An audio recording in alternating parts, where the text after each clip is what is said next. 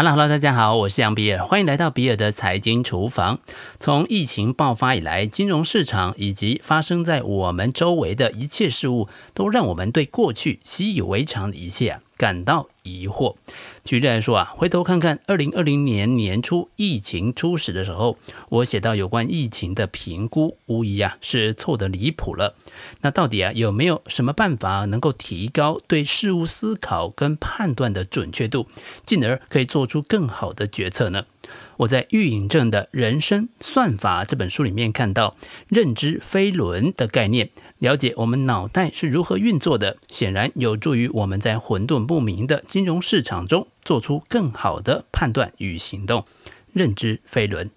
所谓的认知飞轮，指的就是大脑从获取资讯到采取行动的过程，主要是由四个环节所构成，分别是感知、认知。决策以及行动，我们可以把一个完整的认知飞轮理解成一场四百公尺的接力赛跑。感知跑完了之后，把接力棒交给认知；认知跑完之后，交给决策，并且由行动完成最后一棒。这四个脑袋里面的小人，分别各有各的职责跟专长。感知扮演的是情报员的角色，负责观察以及搜集资讯。认知扮演的是分析师的角色，负责处理这些资讯，该有怎么样子的应对方式。决策扮演的是独裁者的角色，决定最后的行动方案。行动则是执行者，负责将决策落地执行。事实上，我们的认知经常在这些交棒的时刻出现问题，常常出现掉棒的状况。那这是什么原因呢？决策的力量这本书里面有提到，人的专注力本身就是非常有限的，大脑每分钟能够接收一千万位元的资讯量，但是其中只有五十位元会被大脑有意识地处理。其次呢，资讯的爆炸让人的持续专注力下降。美国国家生物技术资讯中心的数据显示，消费者平均注意力的时间正在变短。两千年的时候有十二秒，但是到了二零一五年的时候只剩下八点二五秒。在世界变得越来越复杂，而人的大脑却越来越长处在记忆体运算能力不足的状态下的时候，那该如何建立内部的控制点，主动掌控呢？飞行员向我们提供了一种思路，他们大多数的时候是依靠自动驾驶系统来飞行，而只会在起飞跟降落等关键的时间节点介入。也就是说，他们不会事无巨细地关注每一个细节，只在关键节点唤醒主动模式，思考还能改进的地方。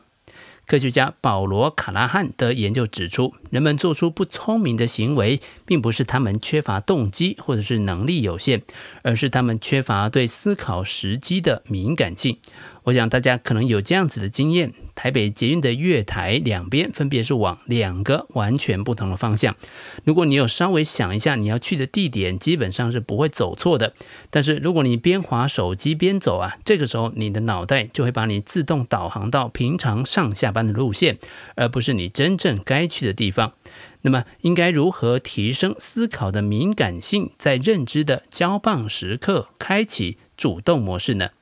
你需要在大脑里面设立一个认知飞轮接力赛的总教练，指挥感知、认知、决策、行动这四个角色。总教练的存在就是在我们身后吹哨子，督促我们完成每个角色的任务，不跳过、不回避每个交棒时刻，主动的思考，充分利用上一个认知飞轮的经验跟反馈，从错误当中吸取教训，用相关的经验来提升能力。灰度认知，古埃之前的新书《灰阶思考》书中就有提到，灰阶存在无限可能的色调。当对随机性有所认知之后呢，就会对世界有不一样的认识。从一与零的非黑即白，变成百分比的细微思考。喻隐正提出灰度认知。同样认为灰色处于白色和黑色之间。当我们想要准确地描述它的时候，就需要给它加上一个百分比。灰度认知说的便是在评估选项的阶段，先不要急着做出非黑即白的判断，保持一定的灰度。那这个灰度最好能够有一个数值。相反的，在最后形成最终决策的时候，则必须有一个黑白分明的选择，不可以模棱两可。然而，在现实当中，我们恰好容易把这两个顺序颠倒，在认知环节非黑即白，在决策环节又犹豫不决。灰度这个概念有双重意思，一个呢是不要非黑即白，第二个则是灰度是有数值的，也就是要计算几率。几率的价值在于我们可以把观点转化成更精确的数字。有些人可能会怀疑说，哎，本来就是一些不确定性的事情啊，你非要计算几率，那是要干什么？不就是瞎猜而已吗？其实呢，哪怕只是瞎猜一个数字啊，也好过一堆我觉得或者是有可能这样子的一个说法。本质上啊，几率可以帮助我们在复杂的不确定的世界里面，发现未知事件当中的因果关系。人生算法提到一个有趣的案例，它能够让我们看清楚在认知和决策的过程中出现的问题。一九九零年的中期，加拿大因麦特矿业公司旗下的一个位于美国的铜矿厂经营出现困难，总公司想要关掉它，但是面临多方的阻力。首先是工人就业的问题，这个有超过一千名矿工的铜矿几乎是当地唯一的就业机会，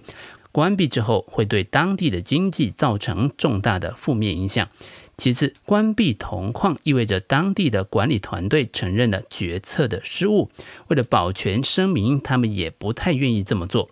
除了关闭铜矿，这家矿业公司其实还有另外两个选择：一个是不在本地炼铜，而把矿石运到加拿大，用新式的炼炉来提炼；第二个呢，则是继续的向北挖矿，因为呢，这个铜矿的北部可能还有很多的矿藏。公司的高管倾向于关闭铜矿，但矿区经理则认为应该要继续经营，各方吵得不可开交。关闭铜矿面临的阻力，就好像我们在现实生活当中遭遇的诸多难题，各种因素交织在一起，摆在面前的选择各有利弊，很难一下子就厘清。这个时候，有一个名叫马丁的小伙子突然提出一个问题。他说：“每个方案成功所需要的条件是什么呢？”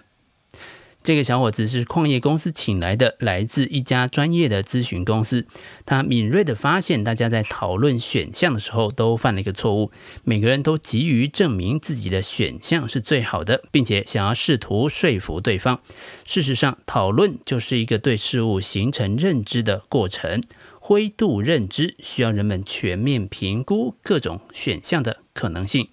提出这个问题的人名字叫做罗杰·马丁，后来他成为多伦多大学罗特曼管理学院的院长。事实上，一旦开始思考这样子的问题，我们看待问题的方式就会发生转变，因为他把我们从一场非黑即白的对错之争当中啊，拉回到对事实本身的判断上。换句话说，在认知阶段，无需非黑即白，不要把讨论方案变成坚守立场的攻防战。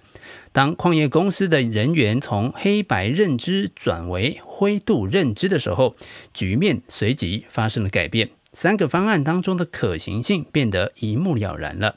把矿石从海上运到加拿大这个选项听起来不错，但是一算账就会发现成本超乎预期，所以呢，只能放弃。扩大矿区这个选项也很有吸引力，但是从技术的角度来看，新旧矿脉之间有一个巨大的岩壁，打穿岩壁的成本过高，所以呢也是不可行的。到最后，大家发现，尽管关闭矿场的决定很艰难，但是它是唯一可行的选项。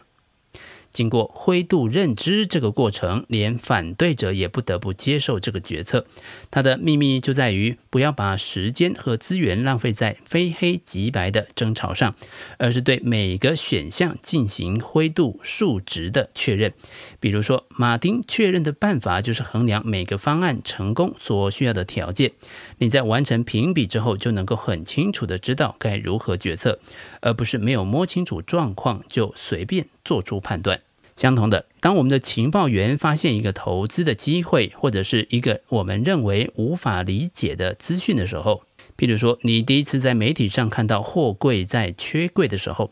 我们呢可能会立刻形成一个观点。那不管有多么自信，都要意识到这个观点不可能是百分之百正确的。既然如此，我们就需要冷静地思考一下，那这个观点成立的可能性到底有多大？如果这个关乎可能性的数值介在零到一百之间呢，那它就是一种有灰度的认知。灰度认知的底层就是几率的思维。事实上，即使估算不够精确，这个过程已经算是真正思考过事物的因果联系，从而对不确定的事件做出判断和决策。黑白决策，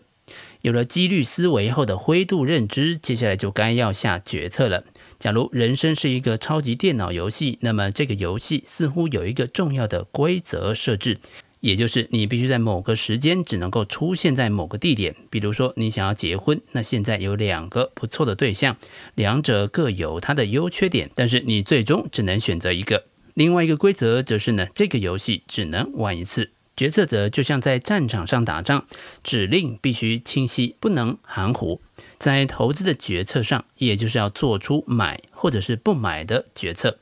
因此，在认知交棒给决策之后，决策就应该要明确而坚定，不存在灰色空间了。换句话说，灰度认知就是开放的思考各个维度的选项，并且赋予它们相对的权重。至于黑白决策，也就是根据计算的结果给出清晰果断的选择。总结来看，人生算法将认知飞轮的四个阶段统整为好奇感知。灰度认知、黑白决策、疯子行动。我们唯一该做的就是有意识的确认认知飞轮的四个角色不会在过程当中掉棒，不会偷懒，不会跳过某个阶段，完整的走完四个阶段，才能够让我们的投资决策的准确度进一步的升级。以上就是别人的财经厨房想要提供给你的，让我们一起轻松活好每一天。我们下次见。拜拜。